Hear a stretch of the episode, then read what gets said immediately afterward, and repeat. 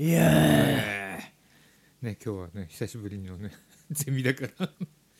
そうだね、んあのーえっ、と。じゃあ一回タイトルコール。タイトルコール。はい。せーの。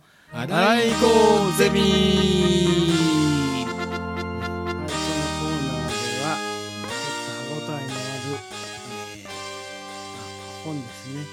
最近では美学とか芸術学とか、まあ、哲学書を読んできておりますけども、それを交互に、えー読んでいて輪読していこうという、えーまあ、大学で言えばですねあのーまあ、ゼミみたいな コーナーでございますね。うん。ええまあそんな感じで読んでいっておるんですが、えー最近ですわね、えーヘーゲルの美学講義上巻上中下とあるんですけども 500一めっ冊ちゃ500ページぐらいありますけどもそれを、え2人で読んでいこうという企画を立てておりますので、よろしくお願いします。お願いし今で前回まではですねあの序論ですね。序論を新井がやりましたんででやうようやくですね第一章。第第一部の第一章。一章芸術美の理念ということで、えー、東さんに第一部第一章芸術美の理念を、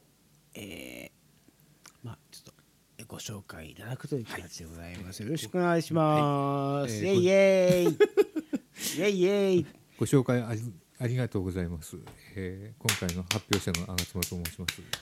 イェイイェイ。ちょっと今日はいい声で喋ってみようと思います。低めでね。はい。でですね今回のですね、えー第一部はねで第一部いきなり始まるんだけど第一部の第一章とかにがなくてなんかまた序論みたいな話をずっとやってまして、えー日常の現実現実宗教哲学と芸術の関係っていうのが、えーうん。始まっておりますね。ああ、そっか。でなんかさあの序論でさうん。あのー 美学ってさなんかやっていいのかなみたいな話ずっとやってたよね。やっていいのかなっていうのは、美学というのは、あうん。のあのなんかものが美しいかどうかだからそれはうん。今までの学問という分野では扱われてこなかった対象なんで、うん。それが、あ、つまりあの音楽とか絵画とか詩とかはあの学問として扱っていいのか。うんということでちょっと迷いがあるんだがそこに対して答えを、まあ、うん。書きました。と、うん。なんか受賞でそこをやったよね。はい、そういうところです。うん。であで扱うことに値するという結論を結論に付けたので、うんそこからの話はここから始まるって話ですね。で始まるんだけどさ またさあのーこの第一部の最初でさ序論を終えていよいよ私たちの対象を学問的に考察する段取りとなりましたが真の美学の出発点を見定めるために現実の世界での芸術美の一般的な位置と他の哲学部門と美学との一般的な関係について簡単に触れておかなければなりませんってまたねあの最初に戻ったかのような話をいきなり始めるんですよ。ああなんかもう一回ねうん、でさそこでさそうね。まずヘーゲルは一般論を持ち出してくるんだよね。でまあみんなは美は概念によって捉えるべきではないって言ってんだよね。一般の人は。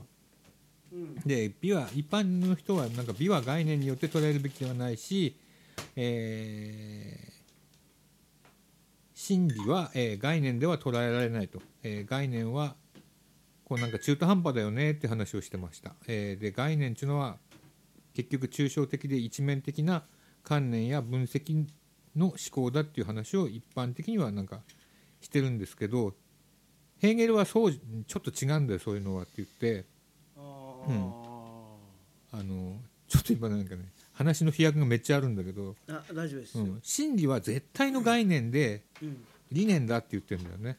それはそうです。うん、で美は抽象的に理解されるものではなくてあの中身のある絶対の概念なんだっていうふうにヘーゲルは、えー言ってますと。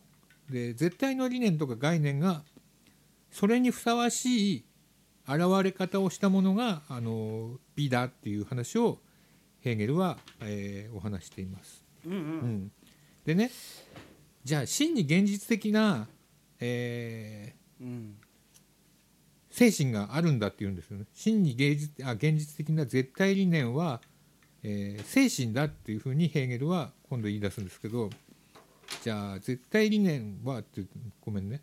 どういう精神かって言っててじゃあ具体的にその精あの真に芸術的な絶対理念と呼ばれる精神はどういう精神かっていうと、えーまず真理が何であるかを自分で決めていくようなことができると。でそれかつ普遍的だと。でなおかつ、えー無限だって言ってこれを絶対精神とヘーゲルは呼んでますと。うんでね一般の人は、うんあの一般論としてそうね自然と並び立つような精神はこう中途半端であの現実的な限界付きの精神なんだっていうふうに言ってます。でもヘーゲルは絶対精神のもとでは自然は精神の傘下にあって精神の活動を生み出してるって言ってるます。言ってるますだって、うん、あ言ってるんですね。アーニャアーニャ。あ言ってるます。言ってるます。言ってるます。なのでアーニャ帰還した。父母。父母。行ってくれます。頑張ります。ね。なので精神はあの自然から自由なんだって言ってるんですよね、確かに、うん。で確かにって俺は分かってるよ。俺は俺は知ってる。俺知ってる？うん。俺知ってる、確かに。ありがとう。自然と人間は区別されます。そうそうそうそう。それ前提だ,、うん、そうせそうそうそうそう。自然と人間は区別されるんだよ、だよ。うん、でで絶対精神は自分の内部で自ら、うん。あのー絶対の区分区別を作り出すって言ってるんですよ。ちょっと待ってもう一回う言って、んとね、うん、ごめんねもう一回。え？え？あの俺？俺いるじゃないですか。何およ。俺。およ、お俺じゃないものが うん、自然だって言ってるんですよ。あれは分かる、うん。分かる分かる。でもるでも。まあとりあえず俺かつ自然っていうでも俺の中にもともとあったもんなんだよねみたいな、確かに。うん、確かに。それはなんかあの物理的な物体としては自然かもしれないが、人間としては精神も含めなんでそれは自然ではないっていううんこう、うん分類をきちんとしましょう。しましょうみたいな。ぜっていう。そうそうそうそちょっと混乱するかもしれないけどよく考えれば分かりますう。わかります。うそうう。ん、分かるよ。大丈夫だよ。うん今プチカシマさん入ってるよ。いいよ。スピってないからね。大丈夫だけど、大丈夫。うん、大丈夫。でね精神はあのあ自然のことを違うなって思って、あれでもまあ今自然と分けたけどもまああれも俺だったんだなみたいな。え？え？ああはい。あのうん自分と違うあの区別したものがそこにあるわけじゃないですか。そのうん。今ね99ページ目ぐらい話してるんですけど、結構前か。うん。まだねまだね1ページも進んでない。こんだけ話してね、うん、精神はこうあの自然をまず特別とりあえず区別したんだよ。うん。俺じゃねえなって思ったんだけど、うん。ああああでもまあよくよく考えるとあれも俺だったかと思ってるんだよね。うん。うん。まあ違う人だけどあの人もいるよねっていういて OK うん。豊か。めっちゃ豊かでいい。あのそれを自然っていう自分の外部にある自分じゃないものを認めることもは豊かでといいことだ。これを精神の徳だって言ってるんだよね、うん、だからだから逆に言うと自然も自分じゃない自分だから絶対精神を持ってるよねみたいな話をしてます。うん。うん。まあそんなかな。いやいいですよ、うん。それ。で論をでねはい。精神は自然を自ら区別したの。自分でないものを自分ではないって言ってでも自分ではない自分ではないって言った瞬間に自分ではないものを生み出したんだよね。精神はうんね、精神はね。でだから、えーでもでも最終的にああれやっぱりあれは俺だなってもうもう一回戻ってくるんだよね。これも俺も俺の一部だなっていうか。まあなんか自分の違う可能性みたいな話をしていますね。うん。でこの理念の力と無限のこう何？無限の否定性が精神の主体性の深い意味って言ってるんだけどうんまず自分が違う自分と自分じゃないであれは自分じゃないんだって一回分割して自分ではないものを生み出したんだけども最終的にはこれは自分の一部だったんだっていうものをもう一回受け入れるってことがあの重要だって話をしてました。うんあのとにかく結局一緒なんだみたいな話なんですけど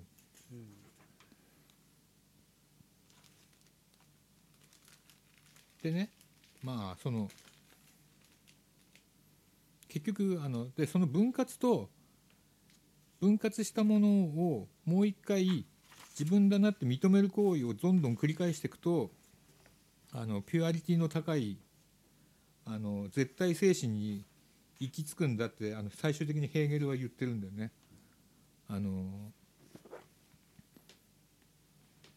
わかりますかね？あのでね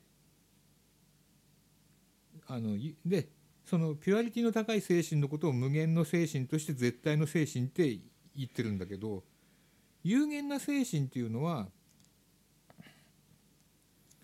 なんかこう面倒くせえなみたいな状態なんだ。ね。うん、でその面倒くせえ有限な精神ってあの自分自身から分割したものがよくわからないみたいなしよくわからないしそれも自分だって認められないような状態ではなんかねああ面倒くせえなみたいな話面倒くせえああいうのもいて面倒くせえなこういうのもいて面倒くせえなみたいな話をしてて。でもそういうああいうああいうこともあるこういうこともある面倒くせえなっていう領域を出した時にあの絶対精神が現れるっていう話をしてました。でもって まあその辺でまとめで精神は一旦こう有限な姿を取るんだけどもそれを一回破棄して、えー最高の精神にの領域に到達すると。で精神はその最高の領域において自分自身を自分の知と意識の対象にすると。まあこの辺何言ってるかちょっと分かんないんだけど。あのここでなんかあのね客観とね主観みたいな話がまた出てくるんだけど。今ね100ページぐらいですまだ。よ余裕で100ページぐらいです、そうん。主観と？うん、絶対的なものが精神の対象となるのは精神が意識の段階に立って精神自身が知るものとして主観と知るものとしての主観と知られるものとしての絶対的対象に分かれるからですとかそういう話のあたりを読んでるんですけど。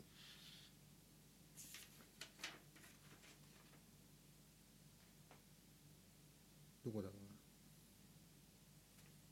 うな。まだ100ページだからね。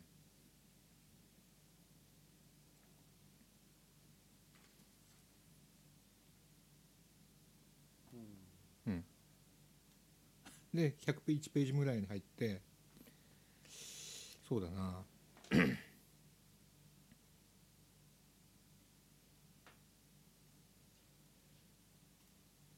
まあいいか。まあいいかみたいな。あのーそれでとにかくあの絶対精神っていうのはまず切り分ける。そして切り分けたものをああれは違うんだっていうふうに一回切り分けて切り分けたんだけどそれは自分それをもう一回自分のことなんだっていうふうに思い直すことによってでこれの繰り返しあのこのなんか丸からここガポって取って わかる？うん。丸からガポって取ってあああれは違うな。ああでも俺だな。っていうのをずっと繰り返していくと多分繰り返すことができるっていう点で無限だっていうふうに言ってるんだと思うんだよね。うん。うん、で？でね、うん。うん、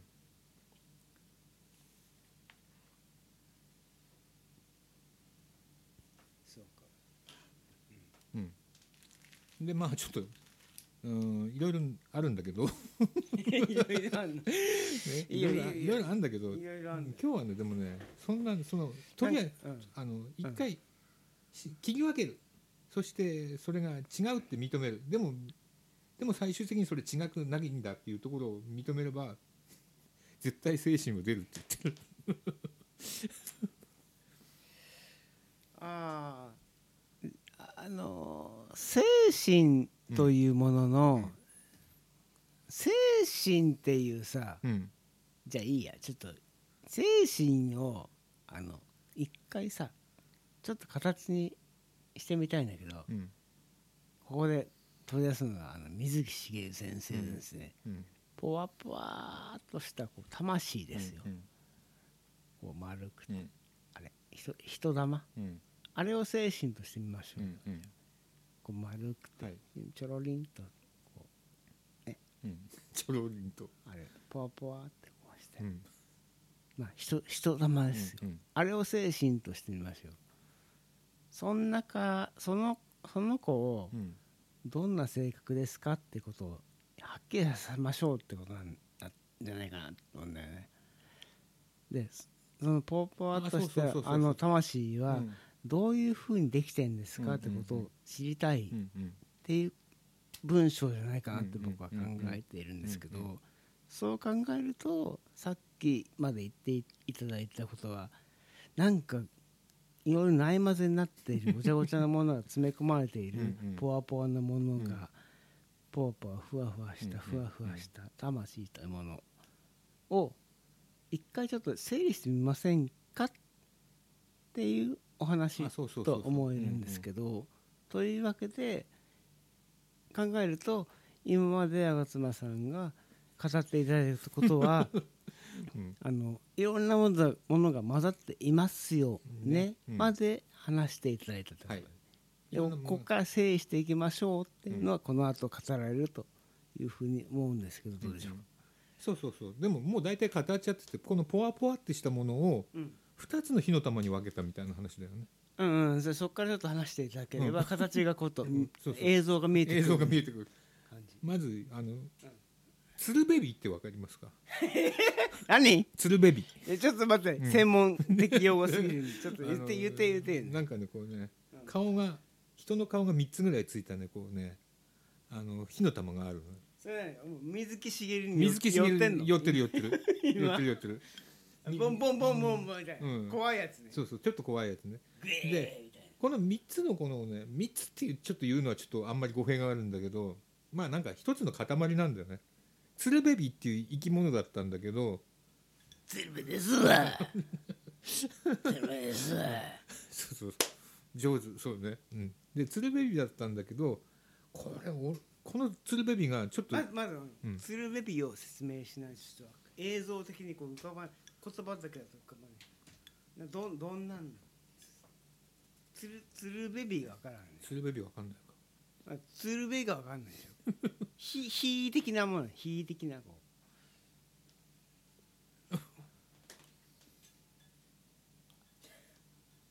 ああ鶴ベビーひと一人だね。うん。俺がちょっと思ってるの違うみたい。ごめんなさい。鶴ベビーじゃなく鶴ベビーは単体だやっぱり。新井さんの言ってる通り。ほわほわしたものです。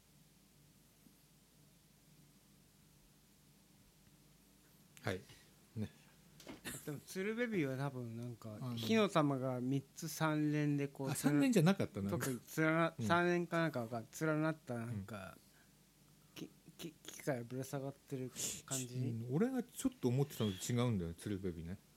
普通のただ火の玉ただの炎炎だったの。でもこっちの方が例えとしては合ってると思う。一つのうん、炎。炎なんだよ。まあこうメラメラメラって燃えてたんだけど、鶴ベビーうん、今何言ってんだっけな、怖っうん、鶴ベビーはまず自分の中になんかねうん。こいつ鶴ベビーじゃねえなっていう要素をね探し出してく探し始めんだよ、はい？うん、鶴ベビーじゃないもの性、えもう鶴ベビーはうん。まずポワポワって俺が言ったさ、うん。その精神がうん。鶴ベビーとしてうん置き換わった。お置き換わった今。OK OK じゃあ精神ってことですね。精精神精神さんがうん、主体性を持った何者かとしての、存在者としてのうん。ものとして、鶴瓶ビという名前を仮にまとっているという感じです、いいですいいかですうん、じゃあ鶴瓶さんね、うん、鶴瓶ベビーさん。こんにちは。うん。こんにちは。ごきげんよう、そうそうご機嫌。まあそののうんあの精神。精神。AKA AKA 鶴瓶せ鶴瓶ビですよね。いいんですか？いいですいいです。ごめん。で仕事ですこれこだわるからね。でぼでまずはこう吾妻君っていう鶴瓶ビがいたんです。あちょっと名前増えた。うん触れた。あがあがつま吾妻鶴瓶ビっていうのがいたんです。それさスペルは？スペル？うん。A ゲ ちょっと言えない。まあどうでもいいよ。そ れで吾妻。うん。あがたあうん。あまあ鶴瓶じゃなくてあがつま精神でいい。吾妻精神で吾妻精神っていうのがいたんだけどなんか俺の中にちょっと吾妻精神っぽくないものがいるなこれな。うん。これちょっとでも精神吾妻精神っぽくないからこれをとりあえず自然と呼ぼうって言ったの、うん、自分の中にないものとして自然と呼ぼうってたまあなんかあったんだな。の、うん、ああ。ったんだ。じゃあそこは抽象として。うん、抽象としてね、うん。あの突っ込まないよ、うん、抽 何かあったかは知らんけどね、でも精神っていうのは自分で何かなんこう自分が真理が何かなっていうのを決めていけるっていうヘーゲルは言ってんだよね。うん。だからあの俺の中にいる例えばね例えばでいいよ俺の中にいる新井さんみたいな状態俺の中にいる新井さんがいたんだよ、ね、でそれをこれは吾妻っぽくないからこれを新井と名付新井という自然にしようみたいな。切り分けたんだよここで、はいはいはい。そうするとここにもう新井さんと吾妻君っていうのがこう成り立つわけよ。でも新井さんは自然なわけ。でもせいあのすげえ超いい精神をはをヘーゲルは絶対精神って言ってるんだけど超いい精神はまず新井さんを新井さんという魂を一回ひ吾妻じゃないっていうふうに否定してるんだけど最終的にあこれも俺だったんだってとこに戻ってこれるのが超いい精神の絶対精神って言ってる。え本当、うんほんとほんとこれは間違いないと思うどこどこどこまあ言ってんだ。言ってる。これはねあのんほぼ間違いない。ことにかくこの絶対精神の概念だけ間違えなければ 今日は勝ったも同然みたいな。えちょどこそれ？えっ、とね。でそんな肩多分ねやってんの？99ページあたりに全部みんな書いてる。結構前か、じゃあじゃあそのことを言っている一文読んでいただいてもいいんじゃないですか？一文ね。どこでしょうかうんちょっとねあの行数わかんないんだけど99ページにある引用だと「自然の真理は自然を生み出す理念の力と自己否定の力を持つ精神にあって精神は自自分を分割しそして否定しつつ自分の作り出したこの分割と否定をさらに破棄してあのでかちょっとここ括弧なんだけどそこに限界や制限を感じるのではなく自由な一般理念の力によってこの他他なるものと合一しますっていうんだよね。で最後自然あの一回自分の外に出した自然をもう一回自分の中にもう一回取り込んでるっていう話をしてるんだよね。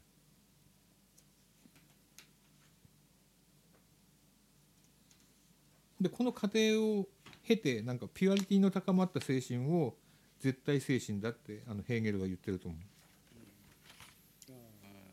でなんかちょっとねあのまとめって書いてあるとこちょっと一回読んでみるね。あのみんなはね美は概念によって捉えるべきではないと言ってるけどヘーゲル的には概念で捉えられると考えていますとでも普通の概念じゃありませんと絶対の概念っていうのが真理なんだってヘーゲルは言ってます。で美もそうでえー内実のある絶対の概念なんだよって書いてある美も内実美っていうのは中身が中身も内実の中身だよね。内実のある絶対の概念なんだよ。で絶対の概念はでね精神なんだっていうふうにヘーゲルは言ってる。で精神といってもそこは普通の精神じゃなくて、えーと精神は自然たかっこ自分以外と考えていいと思います、えーを区別する、えーしかも自分でねっていうか。だから自分じゃないものを生み出してます。でもああそれも俺かーってなる。っていうこうやって無限をあの手に入れる。こんな感じを絶対精神というってまとめてる。うん。うん。うん。なああーなるほど、うん、まあうーん。でなんかこう絶対精神があることを前提にこの後、うんうんあのー話を進めています。うんうん。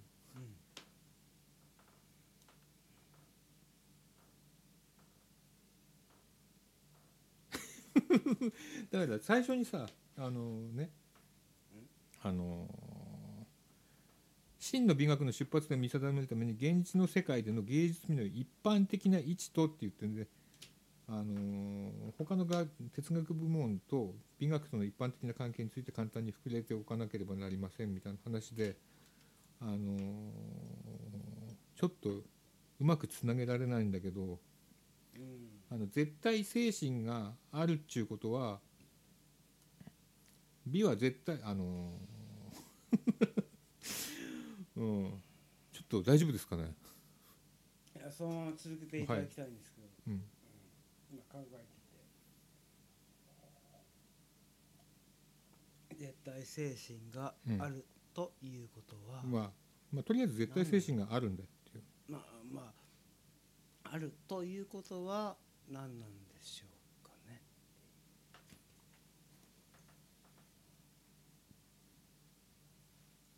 でちょっとなんかうまくつな今つながんねえんだけどこうしたたあの101ページあたりでこうした立場は最高真実の価値を持つ芸価値価値を持つ芸術にふさしいものですがそこから直ちに明らかになるのは芸術が哲宗教や哲学と同じ領域にあるということですって書いたんだよな。これどういうことになってんだろうなこれ。あ違うな。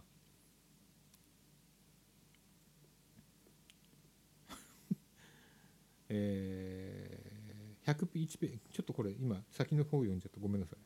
えっ、とね101ページに芸術美というものは、え精神の領域に属しつつしかも有限な精神の認識を超えたものだからですって言ってるんだけどあのさっきと同じ話をしててあの有限な精神から無限の精神に飛び出したものを絶対精神って言うよねってで芸術美っていうのもあの精神の領域に属してんだけども有限な精神をの認識を超えてるからそれは芸術美っていうのは絶対精神とイコールなんだっていう話をヘーゲルはここでしてました。うんうん、だからだから位置を確認すると芸術の世界っていうのは絶対精神の世界の話なんだと。でとりあえずこれは言っとくだけ言っとくけどもこれを証明するのはあの論理学と自然哲学の仕事ですからっていうあの言い訳をこの後してますって。だからそれは今やんないよって言って言ってますね。うん、うん。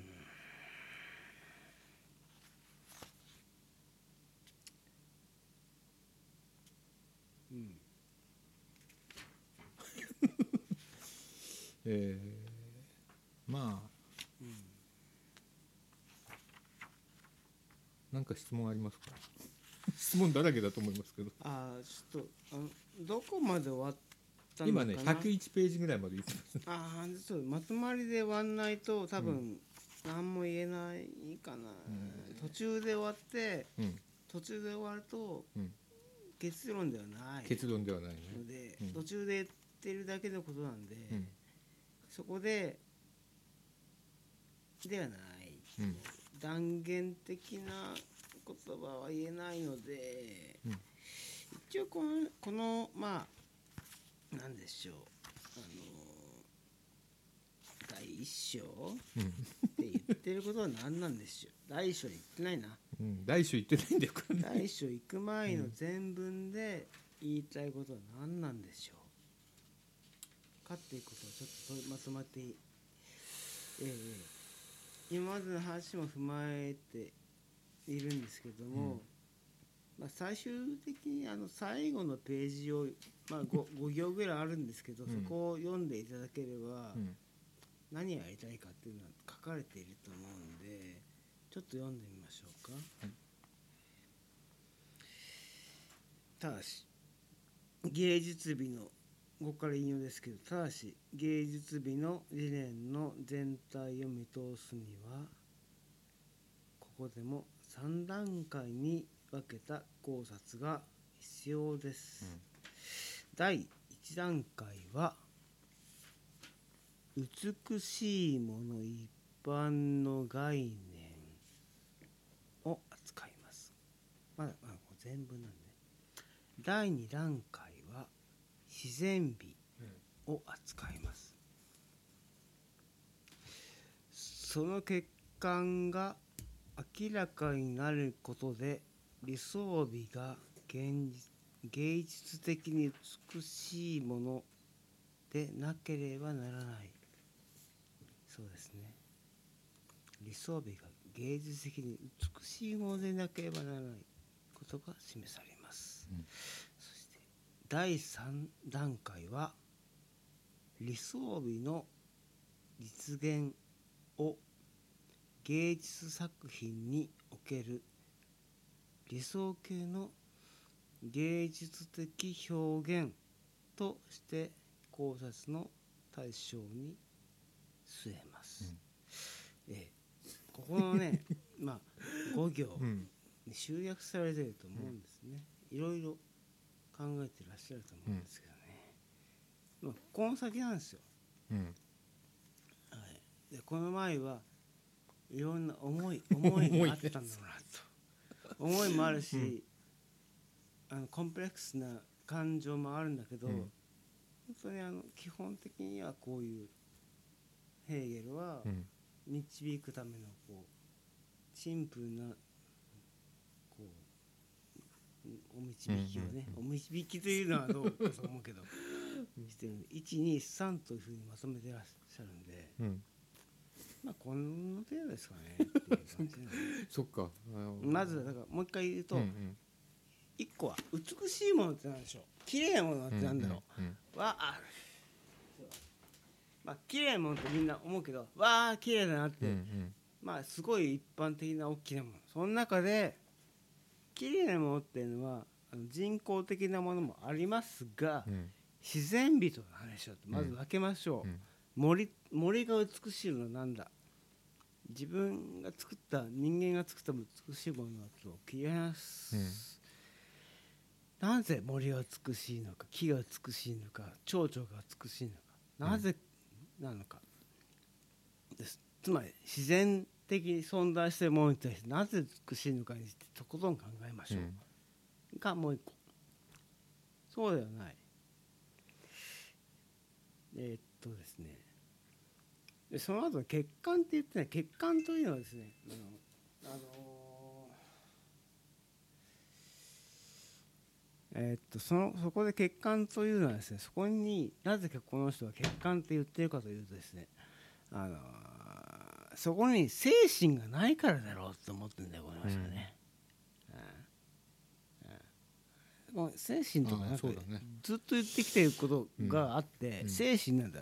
精神とは人間しか考えることができない。人間しか感じることができないものが精神スピリッツであると思っているし虫とか鳥とか牛とか豚とかうん。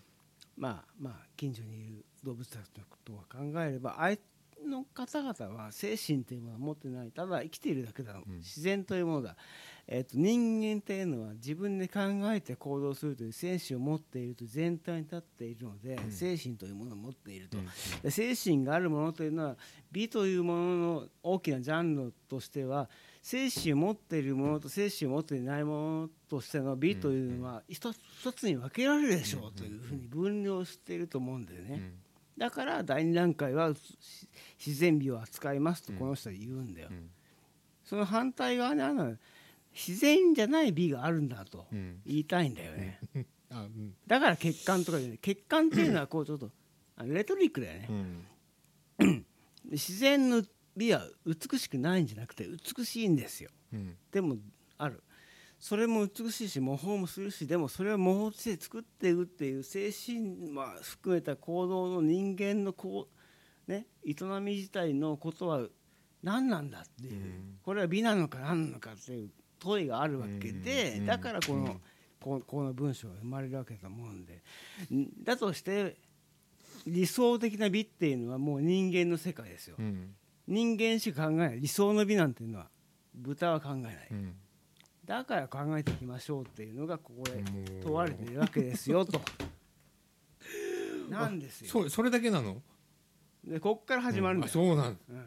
俺がやってたのは何だったの？でもそこは大事なんだよ。大事なの？こういうことですよね。こういうことですよねって、へえ。おおだと思うんだけどー。ねそうか。いやいやななんのじゃなくてうんなんかそういうのは根底に流れてい,、いいつつ、うんうん。この人もこうあいろいろあるよね、うんうん。とか全部書書きたいなみたうんいな、話してる講義講義だからわーわーわーわー言ってているからこの人のこの本はうん。別に筋道立ってないんだよね 読んでいくと「はあ?」みたいな。あでもさこの最後のさ今新井さんが読んでくれた第1段階第2段階第3段階のところってささっき俺が言ってたあの絶対精神の話と同じでさまず塊を一回か考えましょう。うん。で塊から自然って部分を分けましょう。ん。うで分けた上でこの残ったうん。自分の方に残ったものを理想美だって考えてるんだよねきっとじゃあね。うん。ああそうそうそうそういう構造になってるんだよなってんこの本はだから。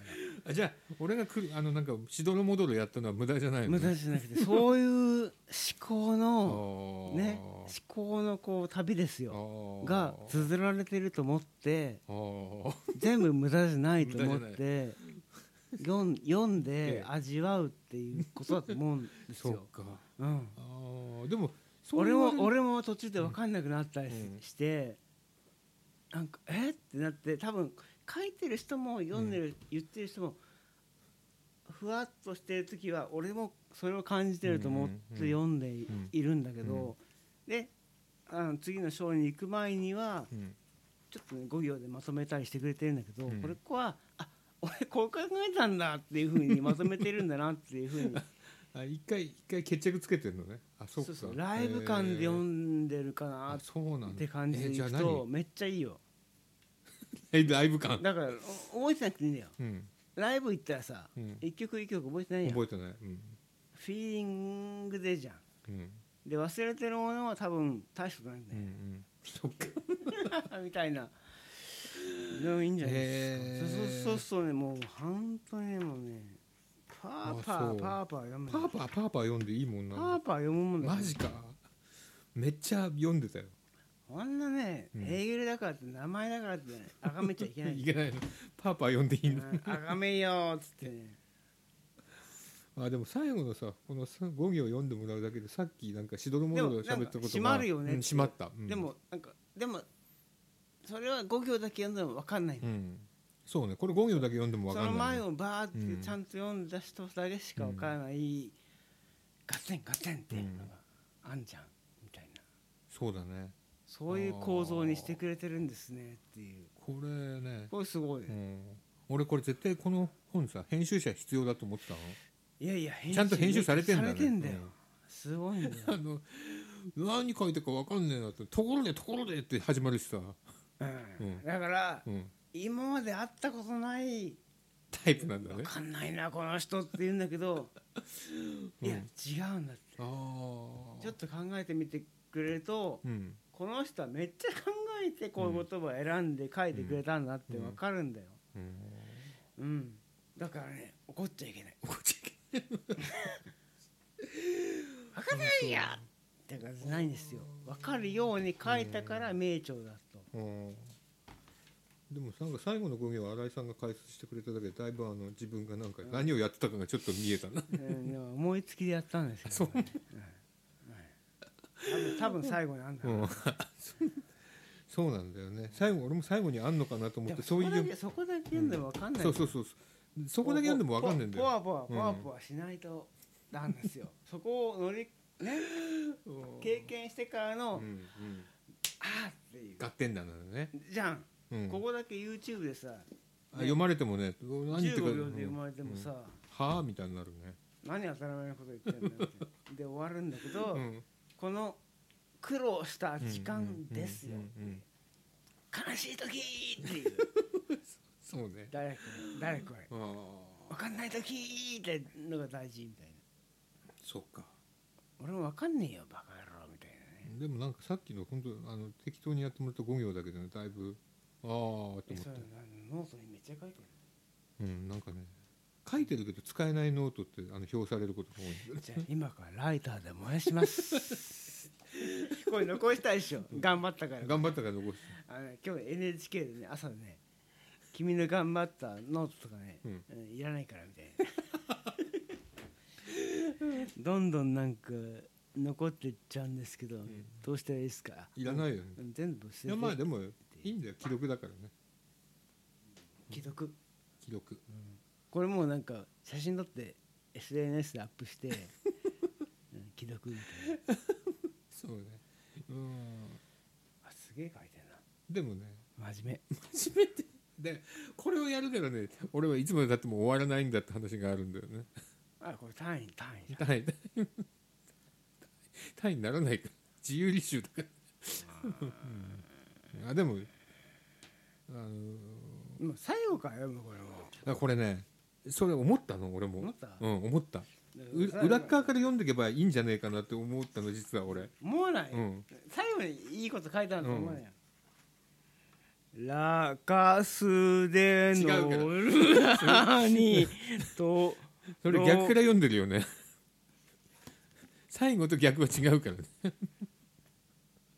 もうやん。うんやっぱ最後から読むのは違うんだよそうそうあのラカスって。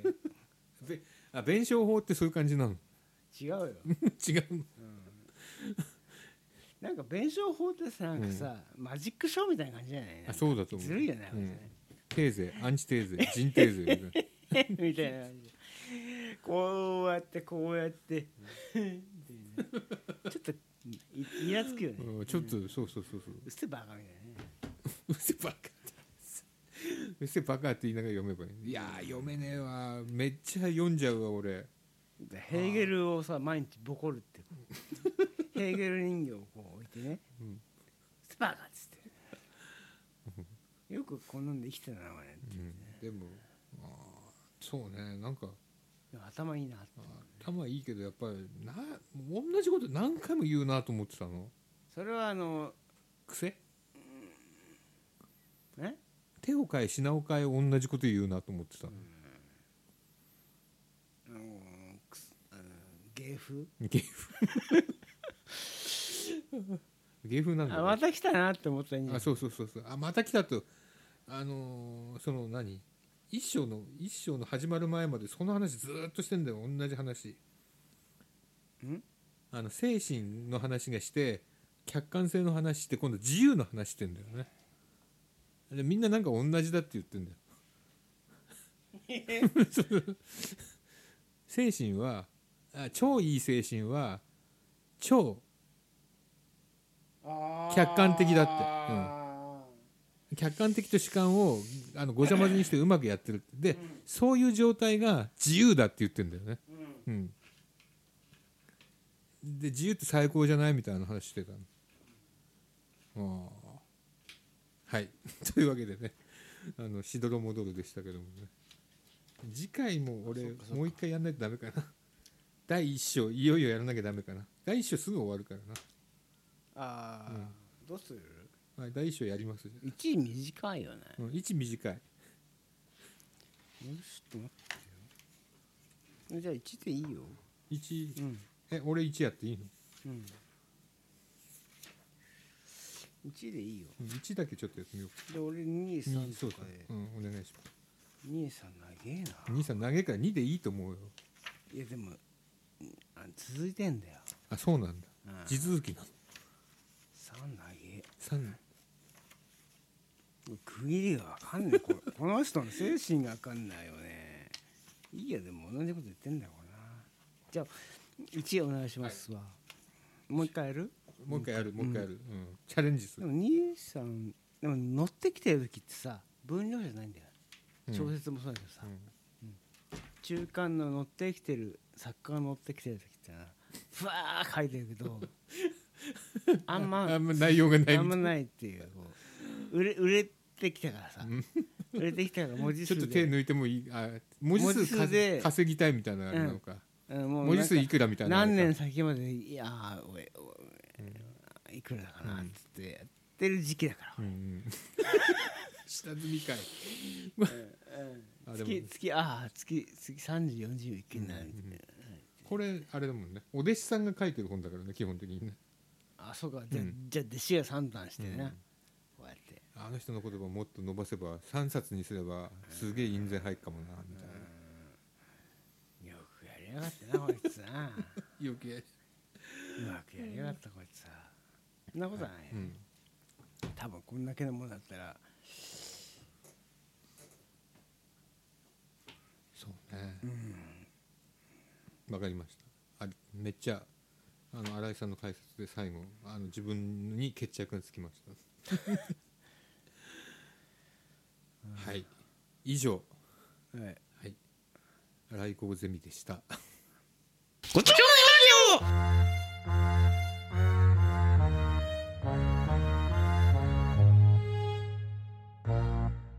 ライターの近松笹右衛門です。はい。聞き手の吾妻です。はい、えーこのコーナーはですね、えー私近松笹右衛門が、えーレ中古レコード店でですね、えーもう CD の時代が終わったかのように、えー100円で売られている名盤 CD をですね非常に悲しいと思ってですね持っているにもかかわらず自腹で買ってきてしまってですね。救救済みたいなはい。それを救出、そうです。うん、皆さんに知っていただいてそれでプレゼントするというですね、えーそういうコーナーでございます、ええーよろしくお願いします、じゃあ今日は何の CD を紹介しますか？はい、今日はですね、えールー・リード、えートランスフォーマー、えールー・リード2枚目のアルバム1972年のアルバムです。コンボイとか出てこないのね。何ですかそれは一体 はい。それはあのトラック野郎が真似したアメリカのそうそうそうそう。えーあのあれですタカラトミーが最初作ったやつじゃないよね。あのトラック野郎はこの前テレビで見たので、一番星もう文字号とか。そういうのはあのえええあのうちの田舎が出てたのであそう。ええあのあれ？とかって思ってですね、え えそんなとこ走ってんだいやあの青森から、ん。話が全然違いますよ、はいうんね。青森から、あのずっと行くっていう はい。トランスフォーマーね。はい。はい、はい。であの話を戻します。はい。なんだっけ？はい。ええールーリードのトランスフォーマールーリードの2枚目のアルバムです、あのー以前ですね、あのーベルベット・アンダーグラウンドについてはですね、あのー話をしたような気がしますがあのあ年寄りなのであまりよく覚えてませんが、あのそれであのルーリードがですね、あの4枚目のアルバム、あのえー、とベルベット・アンダーグラウンド4枚目のアルバムですね、えー70年に出た「ローデッド」っていうアルバムのやってる時にですね、あのー自分がリーダーなのに逃げ出しちゃったっていうことがあってですね。でそれで72年に そんなことあんの？なんかやりたくなかったみたいですね。あもうめんどくさくなっちゃった。はい、あのえあちなみにその前にあのジョン・ケールっていうあの自分と同じぐらいあのリーダー格の人もですね。あの2枚目になんか追い出したりしてるんですけどね。でも4枚も作ったんだね、はい。すごいね追いだまああの音楽的さ中心を失ってもやるんだねそれね。あでそれで契約があったから、あの作んなきゃなんなかジョン・ケールが抜けても、ルーリードが抜けてもその後やってたみたいで、あのルベルベット・アンダーグラウンドですね、でそれでやってたみたいなんですがあのそのなんていうかその後あのベルベットアンルーリードとジョン・ケールのいないベルベット・アンダーグラウンドなんてってこう言われてたんですが、うん今聞くと全然悪くない残りのメンバーでやってたんですね。へ不思議です。でいずれにせよ70年に抜けてああのあちなみにベルベット・アンダーグラウンドの最後の4枚目のアルバム「ローデッドね」うん。あの商業的すぎて俺はこんなことやりたくなかったってルーリードは言ってるんですけど、うん。あのスイート・ジェーンとかロックンロールとかっていうね後に自分のあのライブの中でねこう花形となるような曲をここでやってるのでね。あのあれっていうふうに。で、まあ、いずれにせよ72年にあのソロアルバムをね1枚目のソロアルバム「ルーリード」これ日本語だとロックの幻想っていうのを出すんですけど、あのなんか内容的にもどうかなっていう感じ。そうなんだ。うん、ちょっと地味だしなんかジャケットがなんかよくわからない変な小鳥不気味な小鳥がなんかいあの道にいるみたいなそのわけのわからないもので。であのーまあファンにとっては聞きどころがあると思うんですけど、うん。そうじゃないとちょっとどうかなっていう内容でね。でそれでやっぱ売れなかったんですね、で売れなくて売れなかったんですけど救う人がいました。うん。で誰が救ったか。うん。ね、それはベルベット・アンダーグラウンドっていうのはあのー売れなかったけどファンが多かったね、うん。ファンがプロになったような人たちですから、あのイギリスのですね、えー、とデビッド・ボーイですね、うん。デビッド・ボーイがあの手を貸そうって言ってね。手を貸そうっていうかねあの師匠みたいな感じでだったと思いますけどね。でそれであのデビッド・ボーイが、えー自分の片腕のねギタギタリストのミック・ロンソンと一緒にプロデュースして、え2枚目のアルバムとして1972年に作ったのがこの「トランスフォーマー」です。で、えー結果としてルーリードはこれで売れました。うん。でこれミック・ロンソンのおかげじゃないの？うーんとねあのーまあそんなこともないのいややっぱりルーリード自体がちょっとやっぱりこうダメになってたのでねうん。それを引き出したっていうこともあるので、やっぱりミック・ロンソンそれからあのこれデビッド・ボーイがあええ。のアレンジメントに入ってるんだね。そうです、ん。デビッド・ボーイえールーリードミック・ロンソン、うん。3人の力でしょうね、で特にねあのデビッド・ボーイねさすがだって思うのはこのジャケット写真かっこいいですよね、これジャケットいいよね。これあの自分のジャケットやってるカメラマン呼んできてあのこれつやったみたいなのでやっぱりルリードあのルリードの売り出し方をあのデビッド・ボーイは知ってたと。でちょうどこの頃あれですよね。ジギー・スターダストっていうね、うん。あのデビッド・ボーイを一番有名にしたねアルバムを出してるわけですから、あのデビッド・ボーイというのは売り方を知ってるなっていう感じですね。で、えー、とこのアルバムにはですね、あのーえー、といくつかね、えーその後も有名になるデビッド・ボーいやごめんなさいえーデビッド・ボーイじゃなくて、えルー・リードのねあのアイコンとなるような曲がねあの入ってます。えー、とビシアスって曲ね。これはあの、えー、と吾妻さんの好きな禁止用のですねあのテーマ曲ですね。コ。ンコンあのベルが鳴るやつだよね。はい、あのそれで、えー、とあとね「あのウォーク・オン・ザ・ワイルド・サイド」という曲。それから「サテライト・オブ・ラブ」えーというようなあの曲がね入ってかってこいいタイトルだね。でかっこいい曲ばっかりですね、やっぱり3人であの本当にあの頭をひねりながらねあの作ったと思います。で一番その中でもすごいのは「あの Walk on the Wild Side」っていう曲でね、うん。あの1972年今から50年前ですからあのやっぱりゲイとかねそういったものに対する偏見というのは波じゃなかったわけですね。SDGs じゃなかったんだ最初ねもうなんか信じられないです。うん。でここであのルーリードなんかはねあの大学生の時代に自分の親がねあルーリードはあの裕福な公認会計士の家に生まれてますからね。で父ちゃんがやっぱりあのなかなか頭の固い人でねルーリードのゲイの傾向に対して あのこれ直さないとまずいと思って、あの頭に電極入れるような電気ショック療法とかをね あのややってでルーリードねこの後遺症でね、うん悩み続けたみたいですね。でそれでねあの悩み続けてねその悩みを解決するためにあのこのあとねこの3年後にねメタルマシンミュージックってね 頭の中でその電極のあのノイズが鳴ってるっていうだけの曲をね、あこれねギあこのこの話がそれますけどね、うんいやいいよ。面白いので言うとですねん言って。あのルーリーのねメタルマシンミュージックっていうね当時レコード2枚組で出た曲は あの自分の頭の中に鳴ってるノイズをね表したっていうふうに言ってるんですけど、あのギターでノイズだけあの歌ないですよ、うん。でギターのノイズだけであの16分1秒の曲曲が4曲あってですね。メタルマシンミュージック1234って ABCD の面であってしかも最後の4曲あの D 面の4曲目はエンドレスになってるんです。でそういうようなねあのうんやばいねそれね。うん。あのあちなみにねこれねあのこの時にはねなかったことにししたいっていうふうにファンが多くてね、あのだったんですけど21世紀の今になったらん。めちゃくちゃ評価されてます。あ。のこのノイズミュージックは。一周したみたいな感じなのかな、はい。で三周したぐらいみたいな、はい、で話がそれました、うん。で戻るとあのルー・リードはそういうふうにねあのゲイとかに対してあの非常にねあの偏見どころかもういもう抑圧の時代の中でねこの、えーウォーク・オン・ザ・ワイルド・サイドっていうのはねあのなんていうかなゲイの人がね男が女になっていくとかね、うん。それからあの麻薬を打つ人とかね、うん。そういう人たちがこう登場人物として出てくるんですけど全部ね実在の人です。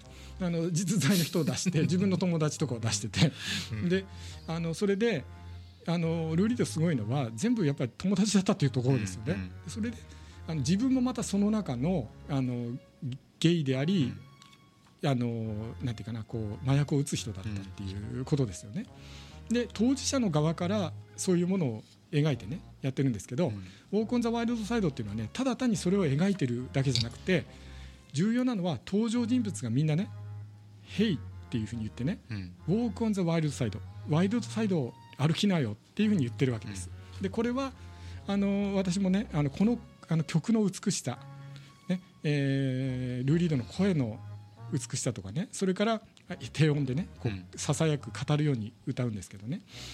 でプラスあの音楽もねあのささっき言ったねミック・ロンソンとルールー・リードとねデビッド・ボーイが3人で考えたと思うんですけど「ウォーク・オン・ザ・ワイルド・サイド」っていうのはねあのこれあの曲としてはジャズですよね。あのえっとねウッドベースにエレクトリックベースを重ねるっていうことでねどのぐらい重ねてるか分かりません。でその重ねたすごく美しいねあのビートがあの静かでこう深いビートがねの中で語るように歌うっていうことで歌われる内容が「ワイルドサイドを歩きなよ」っていうことでね、言われるのであの私も若かった時にあそうかあのメインストリートを歩いてはダメなんだっていうふうにねメインストリートのならず者じゃダメなんだえあのあれあれメインストリートのならずあちなみに話余計になるけど、うん。うん。あれメインストリートのならず者じゃないよね。あれならず者じゃなくて、あれはちょっとなんだっけなあの exile っていう言葉が、うん。訳がちょっと違ってるよね。そうだよね、うん。そうだね。エグザイルちょっとそそうじゃないよね、うん。あれはあの全く話が余計なところに行くけど あのローリング・ストーンズのメインストリートのならず者っていうのは、あれなんていうかなその逃亡者とか移住者とかっていう意味で、うん。あれイギリスの税金嫌だからフランスに住んでる自分たちのことを言ってるわけだよね。あそうなんだ、え。それを言ってるだけなのに、うん。なんかこう変な風に訳されてる でちなみに余計な話ついでに言っとくと、うんうんあの悪魔をあわれむ歌っていうのも、これ大学生の時にねなんでこんな訳なんだろうってずっと思ってて、 Sym pathy for the Devil でしょ、うん。 Sym pathy っていうのはあのー共感共感だよね。悪魔への共感だよね。哀れんではいないよね、哀れんではいないっていうね。哀れみっていうのはそのうちの一部でね、まあすいません。余計な話です。戻ります。いやいやいや。ね、戻ります。で「ウォーク・オン・ザ・ワイルド・サイド」音楽も素晴らしい、うん。そしてあの内容も素晴らしい。ととにかくねなんていうかなルー・リードってねこう冥界の大魔王みたいな感じのね、あのパブリックイメージがあってね、あトの自分ゥルトゥって感じだね。あのちょっとねやっぱり闇の帝王って感じだよね、で実際ね闇の帝王を演じてた人みたいですね、へでそれでえそれなのにこういうふうにね「ウォーク・オン・ザ・ワイルド・サイド」とか「サテライト・オブ・ラブ」とかってねこれ以上にない美しい曲だよね。えうんで、えー、とそういうものがねあの並ぶと。でえー、とおベルベット・アンダーグラウンドの時言ったかもしれないですけどルー・リードってねその後のねパンクロックだとかあのオルタナティブロックだとかね、うんそういったものの人たちにものすごく影響を与えてますよね。とにかくねルー・リードがすごいのは当事者だっていうことですよね。うん当事者の中でやっぱりあの文学の素養をねあの大学でねあの学んでるのでねあのなんていうかなその描き出し方がねあのすごいなんていうかな文学的っていうよりは植物的なんだけど映像的に植物的なんだけど、うんすごくやっぱりこう届くっていうかね、あのそういうような人だと思います。でちなみにねあのルー・リードねあのこれでね売れたのにねあの次の次の年に出した「ベルリン」っていう曲がねこれがベルリンってアルバムがねこれがまた売れない、もうあの当時のね東西ドイツのねあのうん。あのなんていうかなこう壁の時代のね、うん。あのベルリンのねあの夜ただれた夜のねあにいる人住む人たちみたいな感じのやったんだけどね、全然売れないかったんですね。なんでなんで売れないいや世界があまりにもねあのすごすぎたからだよね、はい。うん、だからあのこれもねあのルー・リードとかベルベット・アンダーグラウンドのファンの中で、うん。やっぱりこうアート系美術系の人たちはものすごく好きな人ですよね、えーこればっかりあの高校生の時聞いてましたみたいなね。こういう人いあのこういう人はミュージシャンとか、うん。あのアーティストになります。じゃあこのトランスフォーマーとかの方が特殊なのアルバムとしてはじゃあ。いやでもトランスあのルー・リードっていうのはねあのポップな曲をかけるわけですね、うん。あの何しろ大学出てね、うん。あのそのショッピングセンターとかでかか。るようなね、うん。曲とかねあとは黒人のドゥアップの曲とかをね、いっぱい書いてた人なので、あのルー・リードのねあのはニューヨーク生まれ育ちなので、うん。あの根底にあるのはねあのソウルミュージックっていうかねあの黒人のコーラスあの街角で黒人があの45人でねコーラスやってるドゥアップとかね、そういったものをね見て育ってるんですよ。でそれで、まあ、ルーリードはねあの、まあ、いろんなことをややりましたね、うん。その後ねいろんなあの、えーことをやったんだけど結構ねあのなんていうか中途半端に失敗したり成功したりとかし していてね。であのこれねものすごく乱暴に飛ばすので、うん。ルーリードのファンは怒るかもしれないけど、あの89年のね「ニューヨーク」ってアルバムがなんか地名のアルバム多いね。うんあのーあその通りですね、コニーアイランド・ベイビーとかね、あのルー・リードはニューヨークって89年のアルバムでやっぱりねそれまでになかったものすごい完成度のお表現と音楽をこうバッとこう浮上させたっていうね、でそれ何年？89年。89年。でそれはねなんでそういうことが起こったかというとベルベッ80ト革命と関係ない？あ関係あるかもしれませんね。あそっか。え関係なわからない。わからないけど、うん。あのニューヨークってタイトルだけどやっぱりあの世界でいろんなことをが起こっていていろんなことにねあの苦しんでる人がいるっていうようなことを歌ったわけですよね、うん。だからものすごいね表現としてねすごいあれですね。でまあその後ねえっ、とあれですよね。その後もねすごいんだよね。なんかねすごいことやってんだよね。な何がすごいかっていうとねうん。何がすごいかっていうと、ね、何がすごい？あのーさっき言った売れないね、うん。売れなかったあのベルリンのねアルバムをもう一回ステージで再現したりとかね、へそれ結構そそういうようなことやってんだよえね、であとね俺いいと思うんだけどなみたいなやつなのか。おそうそうそうそう、うん。そういうのがねああるんだよね。であとメタルマシンミュージックもね あの2ちょっと回二回やってんだよね。ちょっと聞きたいねそれね。うん、ちょっとね聞くとねうん。16分1秒って言ってんだけど実際それより短い曲もあるへあるんだよね。えただねあのノイズドローンっていうね、うん。あの低音がずっと続くノイズミュージックっていうのは21世紀になってからやっぱりこうなんていうかな注目されてこう流行ってきてるところがあるので、それをルーリードなんか先にやった人ですよね。でルーリードねあの2013年に亡くなるんですけど、うんあのーすごいねさい最後の方はね2007年にすごい環境音楽の静かなねあのものを出したりとか、あと一番最後のオリジナルアルバムなんてねメタリカとやってるからね。あやってるメねタリカとルルっていうのをやってうんて、ルルやってるね。でメタリカにメタリカビビっちゃったんだよね、うん。あのメタリカはそれまで多分ねこれ想像だけどメタリカはあの曲を作ってからあの曲を作ってねトラックを入れてからボーあの詩を書いてボーカル入れてたと思うんだよね、でルーリードは俺詩書いたからお前たちやれみたいな。でそれでビビってうん。それで自分たちの手癖でしか作れなくって、うんうん。それでちょっとコラボがうまくいかなかあったそうなんだのかなっていう感じがしますよね。このルールもジャケット見た途端にね買いに行ったんだけどやめようとうやめようってジャケットだよね。うん。うん。ちょっとやめようって白白地になんか女の人がなんか血まみれになってるみたいな女の人が血まみれっていうかこれマネキンだよね。あそうマネん。マネキンだけどまああのーまあ、そういうねあのベルベット・アンダーグラウンドか。らあのソロになって2枚目戻りますけどね、あのルーリードの「トランスフォーマー」というアルバムですね、うん。あのまあデビッド・ボーイとかの友情のあれだよねアルバムだよね。うん。これやっぱルー・リードデビッド・ボーイミック・ロンソンってやっぱこうなんか黄金のラインナップみたいな感じだよいやいやうんその後三等政治みたいなその後この人たちはすごいよねやっぱりね、これミック・ロンソンとかがこう元気な頃だよねきっとね。うんまあ、そうでしょうね、うんであのちなみにねあのこうルーリードねこの頃ねあのグラムロックのあのこうお化粧してとかっていうね全然似合わないこと目の周りでもさこれジャケットの裏とかさ、うん。こうちょっとさやっぱりあそれルーリードじゃないけどやっぱじゃないけどり今となってはうん。白金みたいな感じです発よね。金だなこれね。え発金だちょっとこ股間が膨らんじゃってるもんねこれ。なんかねくっきりだこれね。えそれであとそこで女装してる人はドラッグクイーンですよ、ね、あこれ女装してるんだこれ。女の人なんじゃないんだこれ。えこれ男性です。あそうだからそういう内容の曲ですね、はい、でそういうものをねあの出したら50年経ったら全然それはねあの世界が認めたっていうね、SDGs 的に OK ってことだね。もうそうですね。でちなみにねあのルーリードに関しての個人的なことを言うとうん。ね、あのルーリードね、あの75年に最初に来日してその後80年代に1回イベントできてで90年に3回目来てその後何度かな数回来てるんですよね。でなんとね90年にね来た時にあの見に行きました。でうん。その後も23回見に行ったんだけどあのーえっとねその「ニューヨーク」っていう89年のアルバム出た時にね、うん。でこれやってて感動しましたね。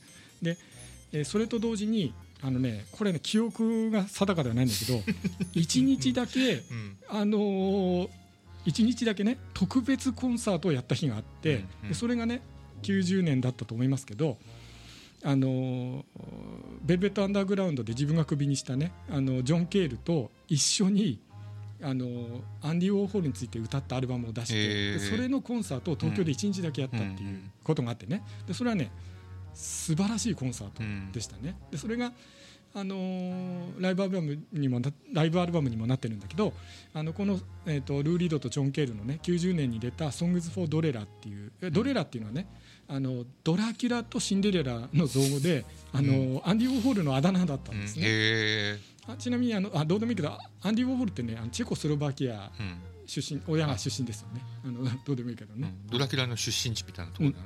だからルーマニアだと思い込んでたけど、うん。チェコスロバキアだったっていうね。あルーマニアじゃあそうかそれ。どっちなのいやルーマニアじゃないの。じゃないんだ。ないの、うん。だけどあのドレラっていうふうに言われてたんだけどね、あのそのアンディ・ウォーホールああの87年にアンディ・ウォーホールが亡くなってね。それであのかつてのメンバーがやっぱそうお葬式の時にあったりとかしてね。それで打ち解けていったものがねこういうものにつながってあのベルベット・アンダーグラウンドの再結成も90この後92年とかにするんですよ、うん。で、えっとそれであのあれですねこの「Songs for Dorera」っていう1日だけのねこのアルバムを再現する1日だけの東京のコンサートにね行った時にすごい感動して、ん。あの感動しましたね。であのやっぱりねルー・リードねやっぱなかなかやっぱりこう語りの人だしね なかなかなかなかなもんだよね。こうとにかくね迫力とか存在感に圧倒されますね。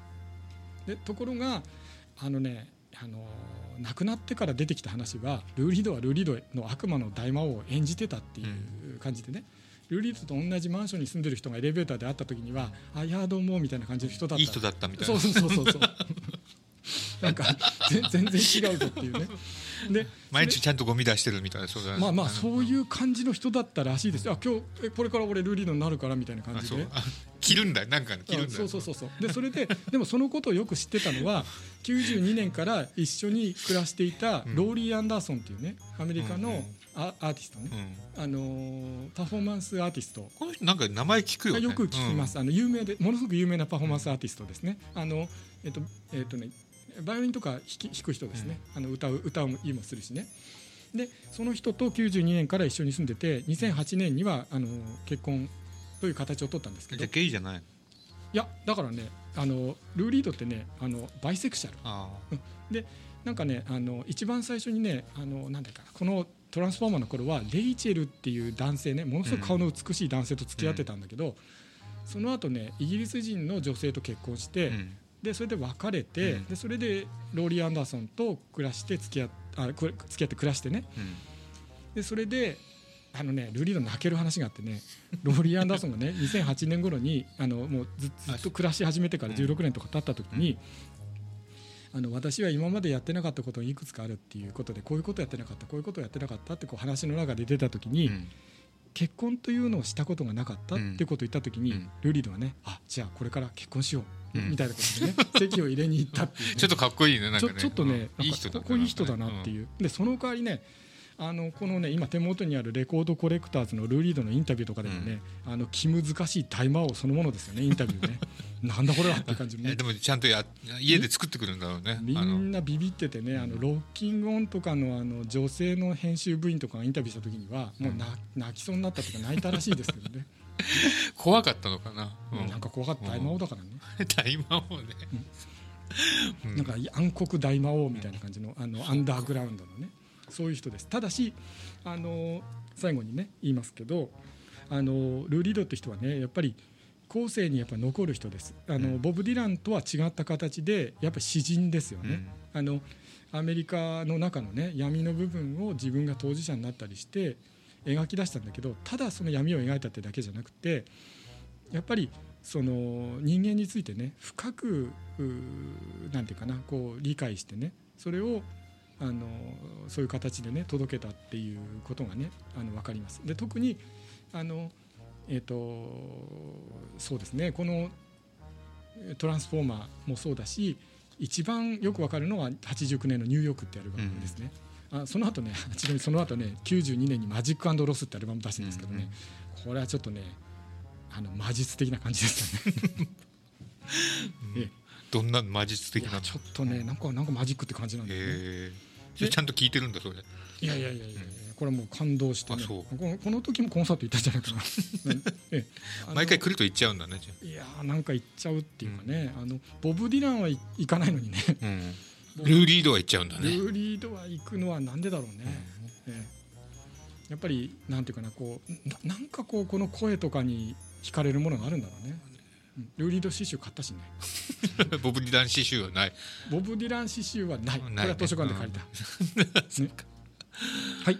えー、というわけでこれなんだっけアルバムは？はい。アルバムの名前はですね、えー、このアルバムはねあのあれですね、えーまあ、いい曲が多いのでね、うん、あの本当に聴いてもらいたいと思います。あちなみにねこのアルバムもねあのあれですね。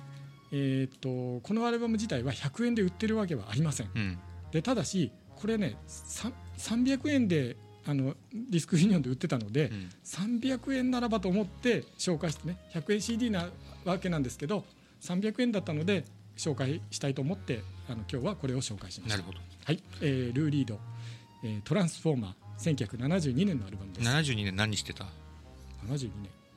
72年。小学生？小学校入った、うん、あそう、ね、あの浅間山荘事件。浅間山荘事件はーっとぼーっと見て。見てた。はい。はいわかりました、はい、はいこのコーナーで紹介している CD は本当に毎回プレゼントをしようとしています。えー、ご丁目ラジオのウェブサイト上にある応募フォームから、えー、必要事項と、えー、感想や、えー、庭に埋めたお宝のありかなどを入力して、えー、応募をお願いします。以上、悲しき100円名盤 CD 自腹でプレゼントのコーナーでした。はい、ありがとうございます。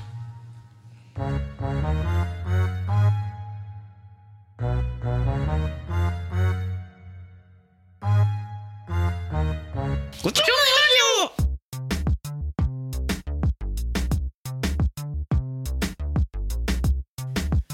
や疲れた、次回は頑張るぞ。これ次回は俺はおいしんぼもやってくるの？かなおいしんぼの4話、うん、おいしんぼはねめっちゃ楽なんだよねでこうちょっと楽の意味分かんなくてさ、どこまでやってるの、うん、すごいな。おいしんぼはおいしんぼはね、うん、でもああいう切り口なんだろうなと思ってあのどこ切るかみたいな。うん、うん、あそうだね。あそのでもヘーゲルはねそこまでね楽しめないよね。おいしんぼほどこうライトにね一回見て感想とか言えない感じしないえ別に言うよ。言う。なんだこのおっさんこのおっさんのおっさんかっていう、うん、このおっさんのことを書いてるおっさんかとか思うけど、うん、あじゃなくてねこう電車に乗ってるやっぱりね5分でさあ読むんすけどね、うん、本当にもう文章が、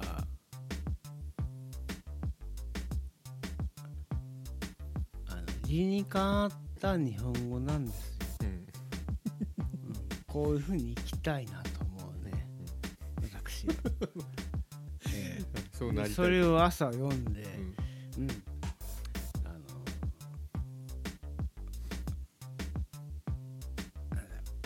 正しい正しいのはこうだとうんいうのをこう腹に入れて職場に行くと。職場に行くとですねうん。日本語として成立していない言葉がわんさか来てですね、それで5時まで終わるんですよ。それを理解するのでうん。終わるんですよ、うん。はい。帰るという。というわけでストレスが全くない文章ですね。あそう。あそう。えへー。主語出語点の打ち方うん丸の打ち方。次への進み方段落のなんとかかんとか。完璧。わかりましたって感じでとても気持ちいい気分にさせられるというのがうん。ヘーゲルの文章でございますね。ええもう生身の人間と会うとですね ストレスが最高にピークに達するのであなたはまず主語を言いなさいと。誰が何を言ったんですかね。本当に思いますからね。で言わない方々に対してはうん。にっこりして ごきげんようって言うしかないんですよ。なるほど。ねえええ。ええええ。三浦淳の世界だね。えうん。え対話ができる最後の人間ヘーゲル。ほうなんかかっこいいね。うん。人間ヘーゲル死ぬ前に対話したい人誰ですか？ヘーゲル。これぐらいでもいいんじゃないかと思うぐらいのも名著でございます。ございます。以上。以上。あそう。東さんにかがです。うんあヘーゲル？ええ。まだ読んでないから。読む前の感想、あ読む前の感想。読む前の感想？うん強そう。あの腕っぷしが強そう。ああ。うん。殴られたら痛いんじゃないかな。痛くない。痛くないかそこがいいところです。そこがいいとこ。本だから、うん。向こうからは殴ってこない、あ向こうがそうだね。ああそうだそうだ。いいやつだよあでもわかんわかんなかったら逃げちゃえばいいんですよ。そうだね。あでもちょっとなんか読んでね。やっとなんか読めるようになってきたなと思った。読まなくてもいいからね。ちょっとあのワールドがあるんだなってことが分かってきた。なるほど。だ、ワールド。勝手に勝手にあとね。かっこつけて読むって電車で。うんうんうんってで見せびらかしで数ページ進むからね。あ この間キンキラキンじゃんあの想定が。そうだね。めっちゃいい本読んでます性感出してあのー湘南新宿ラインでこう読むとですね。うん。っていうおっさんがおるから、あいる。あそう、うんうんうんって感じで。うんうんうんっていう。ちょっと速読してね、読むとね優越感。マジか、あの辞書的なうん。重さのうん。本をこいつこいつ持ち読んでいる。うんおっさんなんてちこだよ、あそう。おっさん騙してんの？うん。おっさん騙すと気持ちいいよ。おっさんは文庫だから。なるほどね。あそうか。俺は違う。うん。俺は現著だから。現状だ なんとかしてるねんとかねえからみたいな、う んしてるね。してるね。してるね、うんあのねはったり感が出せる。かすごい。あそう。らそういうんで読むんだよ。そうか。かっこいいやっぱ電車知ってる？だから中身をうん。ちゃんと読もうっていう真面目な感覚はダメなんだよ。ダメなんだ。形から入るんだよ。わかるかな？ああいうのね、うん。テクノなんだよ。あドーンってゴジラのバックでやったぜっていうあれだよ。そういうんでヘーゲル読まなきゃ。ね卓球さんねそうそうだよ。そういうんで読むんだよヘーゲルなんうんつうのはそっか。見え見えだよ。見えで見えで読むんだよ読むのか。見えでうんマルクスが読んだんだよあいつらは。うであのムーブメントなんだよ、うん。アホがな。中身がねだろーみたいな。社会主義とかなんか言っててさ、読ん大したよねんうん。うん。なんかなんか言ってっけどあマルクス読んでたよも、うん。うん、マルクスの自由の国ででミキだよみたいな感じでしょ？ミキだよでみたいなやったんでしょ？うんうん。そうそうそうそう。でしょ？うん。アホかつってな。だから大して読んでないんだから、こっちはもう逆にとって「ヘーゲル読まっせ」みたいな「ヘルだよヘルだよ」ってやったらいいんだよ。うん。そのぐらいでやっていいのね？そうだよ。だ。でもヘーゲルだよってミキ。ミキミキあーなるほどね。ユートピア論みたいなでやであるって言ったらいいね。でであるって。でありますみたいな。ケロロでありますみたいな。でかぶるのはケロロ軍曹の方ね。緑の。今どこに向かって走ってるの？今。誰にも迷惑かけないうん。あのなね。うんちょっとやばいっていう。ちょっとやばい新宿湘南新宿新宿ラインにでも俺そういう人いいよ。好きだよ。梅津和夫先生みたいなもんだよね。あそっかそっか。吉祥に行くい行くと早足で歩いてるしましまのおっさんがおるみたいな。でもいることは全然ね、うん。いいから、ね、でも読んでるのはヘーゲルっていう ニーチェも知ってるぜ。頑張るぜみたいな。よったの読んだぜニーチェ。うん読んでない。あニーチェだけどニーチェ。あじゃあカントあ関東ね、カントカント貼っときゃいいんだよもう関東関東よ読み済みみたいなわワッペン関東関東ば関東シールみたいなカント印カント印の本出しだよねもうどこに向かってるんだっていうねいやいいんだよそいいそう自分で言っちゃダメあそっか自分で言っちゃ言うのはおっさんのずるい、うん俺らどこに向かってるの知らねえバカ野郎みたいなそんなことは言っちゃいい。自分で制御してる感があるやつは、うん。ダメ。信じられない。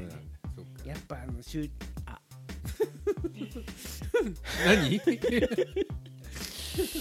という感じで、ねえちょっと最後にね一つだけお話しといてー、あもう死ぬ。来週死ぬ。ねうん。あの某山口先生に会ったんですそれあででね。あの会ったからあまだまだいた？この間なんかあの用事があってなんか大よ宮用事が。あってね、うん、刺した？さしさしあの水ようかんみたいな。おっすおっす。あの玉ようかん。まあいいんだけどこれあったからあの模型の町だっけ？模型の町渡しときました。あパンパン屋の漫画、え本当？うん。じゃあ本当の模型の街だ ったらっ作った町あれねあのついてるからねあれね。あの、先生用にあのこういう街考えでて作ったんでって困るやつ。これもらってもしょうがないんだけどみたいなね。うん。っていう。ここ。で模型の町をこれぜひ読んでくださいっていうのを渡しておいた。あと何あのあのなんかだんだん死ぬ薬が入った羊羹とか なんでそんな毒を盛らなきゃならない盛りたいじゃん。いや特に盛りたい。ちょっと面白くない。面白くない。全然面白くない、喜喜びもせず、うん、おうって。うん、いやなんかねあの興味を持って読んでたよなんか。これで群馬の当たりでパンパン屋が流行るなって。ニヤリってしというんちょっとキャンプ連れてたあキャンプね、うん、キャンプしよでその先生があの最後にこうキャンプのファイヤーで。う 燃やされるの。ファイヤーっていう。そういう会をしようよ。みんなもめっちゃ盛り上がる。バーニングマンみたいな。ちょっと違う。本当にバーニングマンになっちゃうけど赤赤城のバーニングマンっていうややろうよ。はい。ダメか。ダメだな多分。まだ早いな、あー。その後無期懲役だな。うん、無期懲役だね、楽しかったのにっていう。同意同意でしたっていう。うん、いやいやそういう問題じゃないからって言われるよ。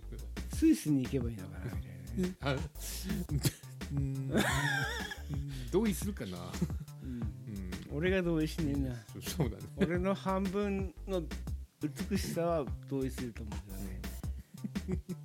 でも半分は自然的な方は同意する、人間としてはまだいけていけないみたいそういうヘーゲル的にはこう考え考えて、うん、でもつこうこういう先生もヘーゲル的にはいいんじゃないですか。って、うん半分言っていただければって。いうこれ切ります。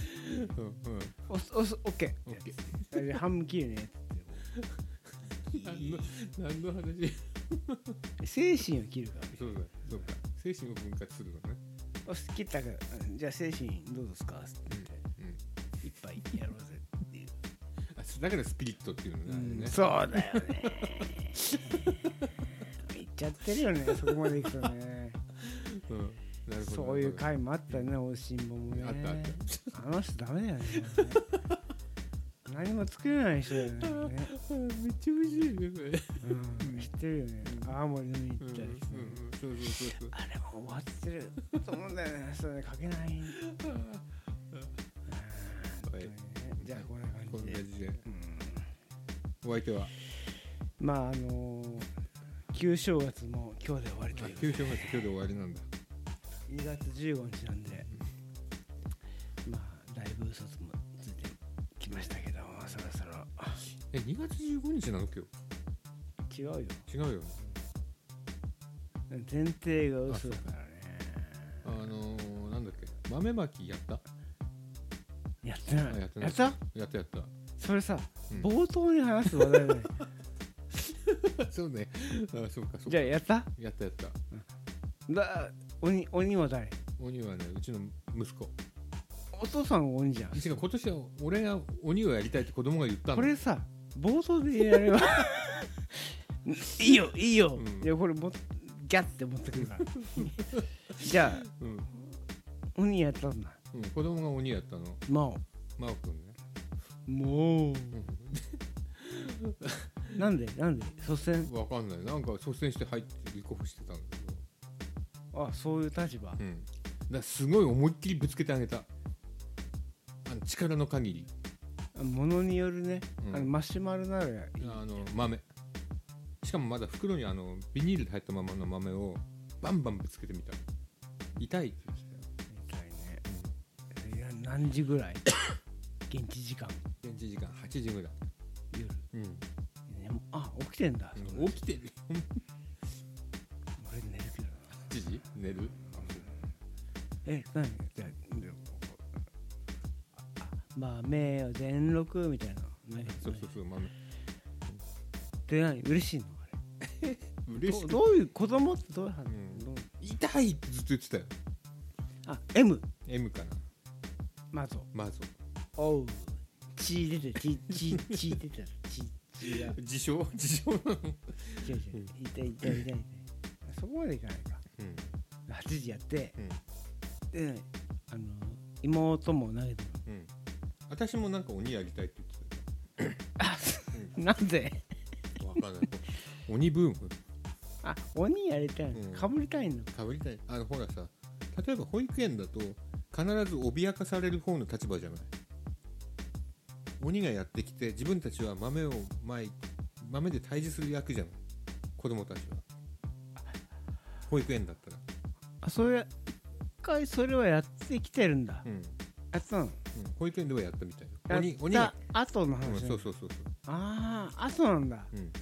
ああ深だい。だなんか自分がその倒される側になりたいんじゃいや実は実は倒される方はうん。ややってるんだよ。っていうのも子供は分かってると思うんだよ。あ死なないよ。で偉い権力者のこと分かってーんだよ、うん権力者とはそういうもんだと。うん。分かってんじゃないかなそんな見方してんの？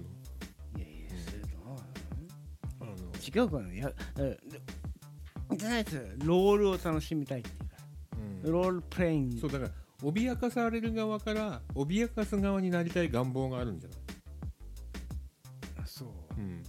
そんなこと考えたことないね。うん、俺もないけどさ。もしあるとしたらだけどさ今の子供って何なんだ 昔は俺らそんなこと考えるんだ、うんうん。俺のアイデンティティはどうこうとかねうん。あのあの立場になりたいとかなんて、うんなあ。でもなんか言われるがままに豆まいてただけだからね、うん。自然なんだ、うん、あっちもやってみたいね。だでもあのちっちゃい頃さ豆まきやった？ああもう覚えてない。あの鬼って役なかったよね。そっか。俺うちはさあの表に向かって豆な、ま、投げて福は内して豆うち自分の家の側に豆まいただけで鬼っていう役がいなかったからさ。うーん。いやーちっと記憶が。記憶にごございません、でも紙粘土で鬼を作ったり、うん。鬼の面作った、うん。までかな。あお父さんが鬼の役やったなんてことなかったですそういうロールの役割とかない。ですよ。ないそうないですよ。ただまくうん、そうただお父さんうちの人だよ。うん。お父さん鬼にうん。外に何もない空間に撒いたっていうのは知ってるうしん何もない空お家っていうのはすごい安心のあるうん。とこっていう子供の認識でおったので、めっちゃなんか怒られてる時にお家からバーン放り外に放り出される時があったんだけど、土ね。外だよ。うん。バーンって土とかでゴロゴロゴロってなって 土だらけ痛いみたいめっちゃ怖いんだよね、うん。うん子供にとってお家と外っていうのは本当に境界うんなわけで、だからお父さんが鬼っていうのはない。うん。お父さんとお母さんいるうんいるうん。お家っていうのが。だから、お父さんがロールをロールとして鬼を演じるっていうもうな何重構造のその、うん。何あれ？なんつうの？メタメタメメタタがないんだよ、うんうん。今のがメタあるっしめっちゃメタでしょ。だ鬼が可視化されてるんだよねだから結局。そうそう。鬼というのはロールであるみたいなさ。ロールとしての鬼としてのっていうのが、うんあこいつとしての持ってんのかっていう。としてのっていうものを装備してんのかっていうさ、あさとしてんのがさ15ゴールドで買えるんだみたいな話そう15ゴールドね。うん。うん。こいつもうすでに装備してるんだっていう感じじゃん。俺はないうんそうそうそうなかったから。全部バーンってうん。裸だった。うん。棍棒こんばんは棍棒しかないみたい ヒノキの棒とか。ないやヒノキにヒノキもうん。あまあないよりマシかみたいな。装備してねえみたいな。やつねそう。装備をしてやるみたいな。そうそうそう。お前らは何をうん。だからとしてを装備してうるんあざあざあざ鬼。あず。うん。うん。AKA えー また出た AKA っすごいな。ていうことを思ったあのねあの時代は変わったんだなと思う。回るってね ま回るとかじゃなくてもう回りきっちゃったんだよねききっとね、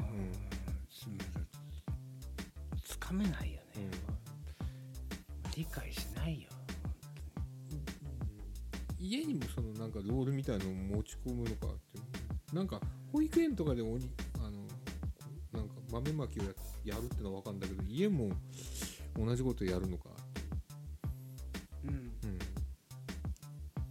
でその時は自分の立場を入れ替えたいっていうことがあるんだなと。思って、あるのね、うんすごいね。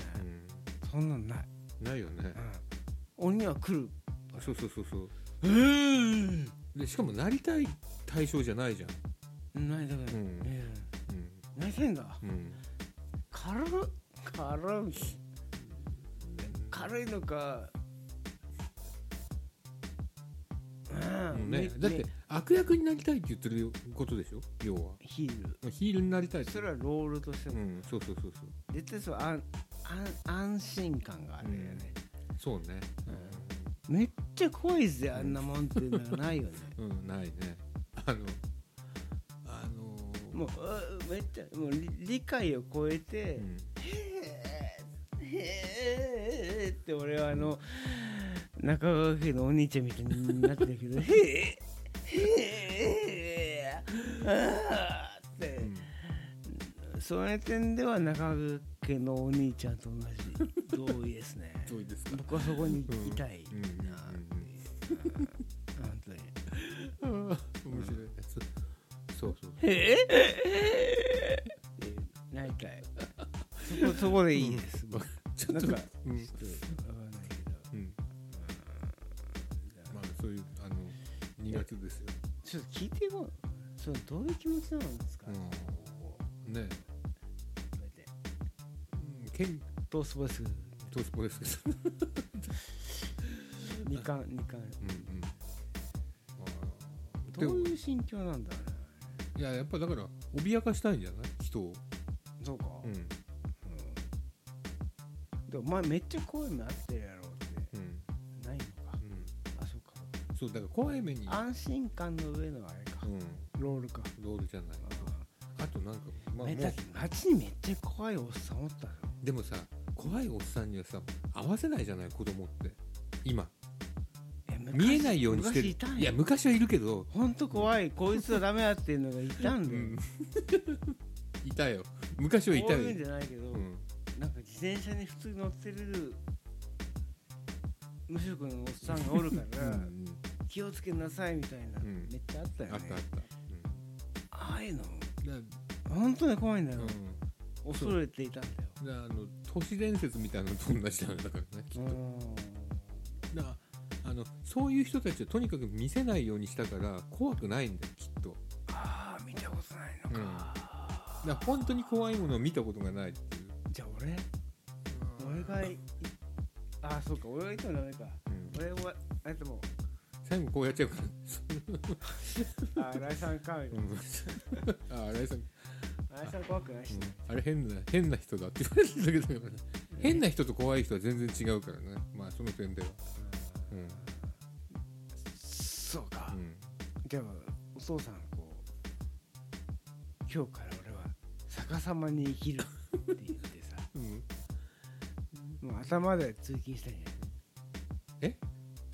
足使わない。で頭で頭でゴンゴンゴンゴンゴン。危ないそれはうんそれは危険。あの肉体的に危ない人だよね、うん。死んじゃう死んじゃうみたいな、漫画的にも怖いね。うん、だからだそうなんだよ結局。あー。ホラーなんだよあのホラーの形式に変わったんだよきっと。あどんなに多分形見た目怖くてもあホラーかっていうんそうそうそう。う枠にうん。収められるんだ。あフィクションねっていうさ。フィクションって言っても通じないしね。そうそうそう。それが笑笑えないし、うんっていう。うん。なんかカテゴライズがもうなんだろう組み込まれてるみたいな。ね、でもそういうやつはな何したら笑うの？こうやったら笑うの？でそれは笑うと思うよ。あのやっぱ原始的な方が笑うんじゃない？チンチンチンチン。チンチン チンチンチンチンチンチンとうんこね。うん。うんこチンチン。ンうんこチンチンだったらもう大丈うんこチンチンってね。夫鉄板だよ、うん。それは鉄板。あそこはいいんだ、うん。それは鉄板だよ。平和だな、うん。平和でいいんですよ。だから平和なのはいいんだけどうん。ボケちゃうよねあのまんまだと。やっぱり怖いものをたまには見とかないとならないなって思うよね。そうじゃあこれが見えない真珠を切った人ですっていう。もう死んじゃってた人ですブラブラムブラムブラだよね、うんあの人も死んじゃってたもんねちょっとぶっ飛びすぎてよくわからないですね,、そうかじゃあ怖い人か怖い人とかさ物とかさうんあのなんかわかんないけど変な神社とかないじゃん今みんな綺麗になっちゃったじゃん。うん、俺あちょっと言いたくないけど、ん。俺自身ちょっとそういう役割と思ってるよね。この人ちょっとやべえなな。あ異界から来た人かなみたいな、あ綺麗に、まあ、してるけど、ーうん。あやばいんだろうな、うん。俺っていう自覚があるね。あそう。あでもまあだからでもそういうの残さなきゃダメなんじゃない？ってこっから先はいるよっていう。う、ん あのなんかあんじゃん、あるある、うん、うん、そうそうそう。いるよっていう、うん。匂わせは、そうそうそうそう。いるんだよ。いるしさ。こういるしさ。そう。でもうまくそれをね見えないようにしてるんだよ今世の中が、うん、へえ。ああそうなんだ、新井さん仕事場で何人部屋？え今？うん。一人。ほら。ほら。ほら。やっぱなんかで祠とかと同じなんだよあそっか。こ俺やばいんだ。そうそうそう。あの祀られてんだよだからそこに。あーやっぱそういうまとっちゃったか。マトリックスだね。いやそれはわかるよ、うんうん。だってその前にねや倍のしかいない時にいたからね、うん やばいある意味神がかって髪かかってた。ある意味神の祠だったから、うんうん。それか。だから一人のめっちゃ綺麗なとこそうにいるのかそうそうそうだ俺。からあの神社ってそういう感じじゃん。あそっか、うん。数しいとこにいて。そうそうそう。さあみたいな。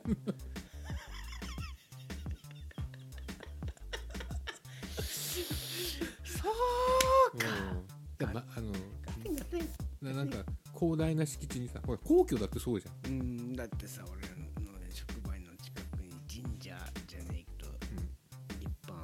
あるよ。あるね。めっちゃ数しいよ、うん。しかもこう川を越えてね。ピュー川を越えてっていうのがこうシンボリックだよねやっぱりね。うん。ネハンねですか？らあのね。ニルバニルバーナです。ブーナです。ニルバーナ。もうねもうインドを超えました。佐護城かっていうね もう西遊記ね。カッパですよカッパですよカッパ。うん佐野市佐野市道じゃないや。えっとなんだっけ？あえ何指導だっけ？岸辺指導ね。岸辺。そうそうなんかみたいな岸辺指導やっぱニルバーナ超えちゃったんだ。ネハンにねそうか。終わんないねこれね。今日。今日の論は新井さん神様論でした。よ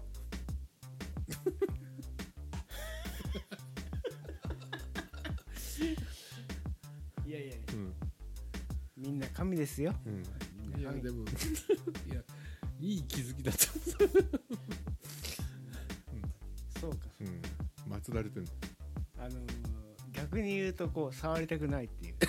そう。そうそうそうアンタッチャブルですなんか神神様って大体でもそんなもんじゃ神って上なんか下か分かんない。わかんないよね。そうそうう。んめっちゃ逆ってう。ん。アンタッチャブルだから。ね大事には使わないと害があるとかさそういうのでちゃんとこう大事にしてる神様もいるじゃないきっと。ああたたりが起きちゃうみたいなさ。あちょっとあんま言わなかったけどたあの鬼とかもさうん。やるとたたられるとかさそういう概念はないんだろうなと思ってさ。たたるとかそういう概念が子供にはないだろう。たたるとかたたられるとかそういう概念ってもう今ないだろうなと思ってさ。子供は やってるかどうか知らないけどこっくりさん今やらないでしょきっと、うん。うん、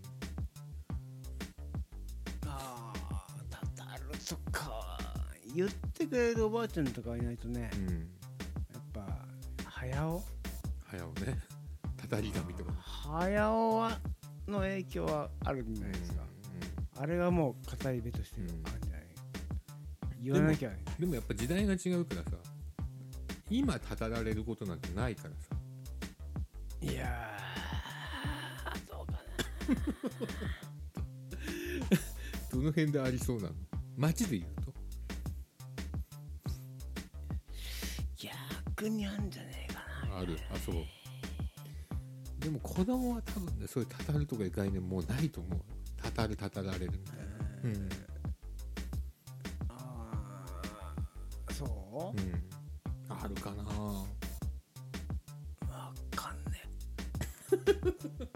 あれはなんかもうもう自分の感覚でしか分からないけど、田舎にいてそういう情報もこ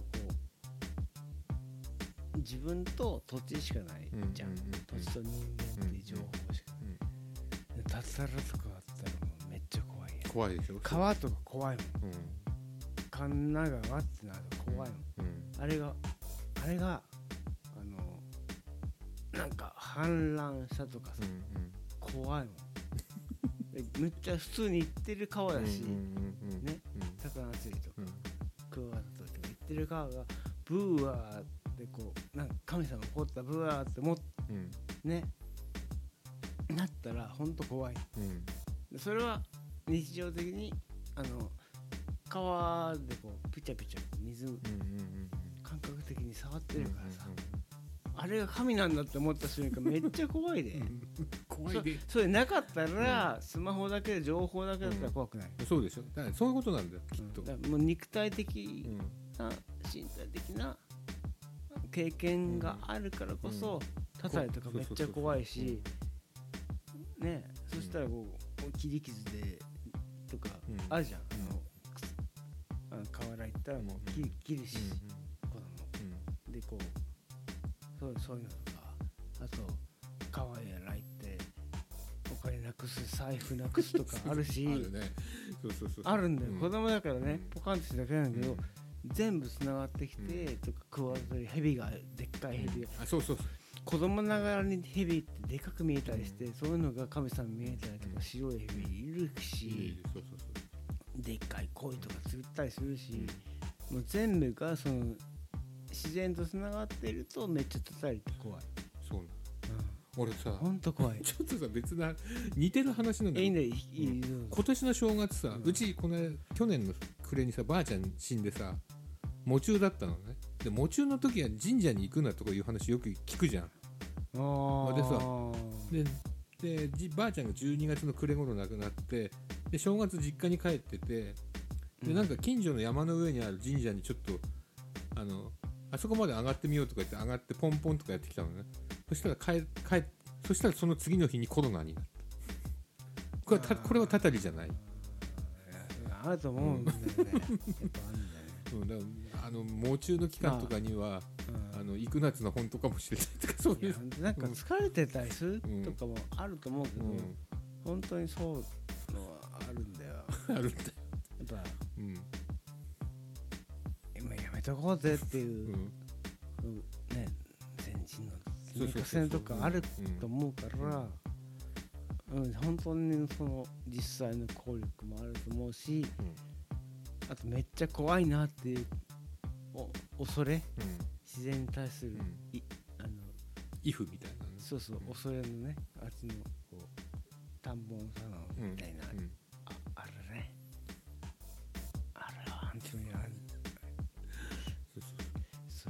そうなんだよね。それがやっぱ生存につながってるんじゃねえかなっていうのはあんじゃん、うん。そういう考えが。多分細野さんとかそういうそうあそうそうそう人に近いと思うじゃん？みたいな。だからもう任せるしかない。任せるしかおごってんだよ人間なんかみたいな話でしょ？お前が考えていくわけねえだろうんみたいな、うん。長いなまあいいんだ最初の美味いしい話やんなくてもいいかもね。こ こっちこっちの方がいいかもね。これは面白いよこの話をうん。お美味しいのこれ。分かんない。あとで見たく。はい。じゃあそういうわけで、うん。えっとこん。はいっか。うん。うん。第あ86回ね。87じゃね？87か。うん。えじゃあ次もあるか。ある。分からないけどね。ないんだ。ななくなる可能性もあるんだ。そうね。あ次は南半球から。う ん南半球から。そう南十字星を見ながらお送りしたいと思っておりますけどどっかでやるの？お相手はあれごと。吾妻博でした。ごきげんごきげんよよう新井郷吾妻博の5丁目ラジオ。この番組は社会学ドリルこの理不尽な世界の片隅でガーナの布地日本製法の服チェリエカカオ株式会社リブロス楽々生態院株式会社モジュール以上の協賛でお送りしました。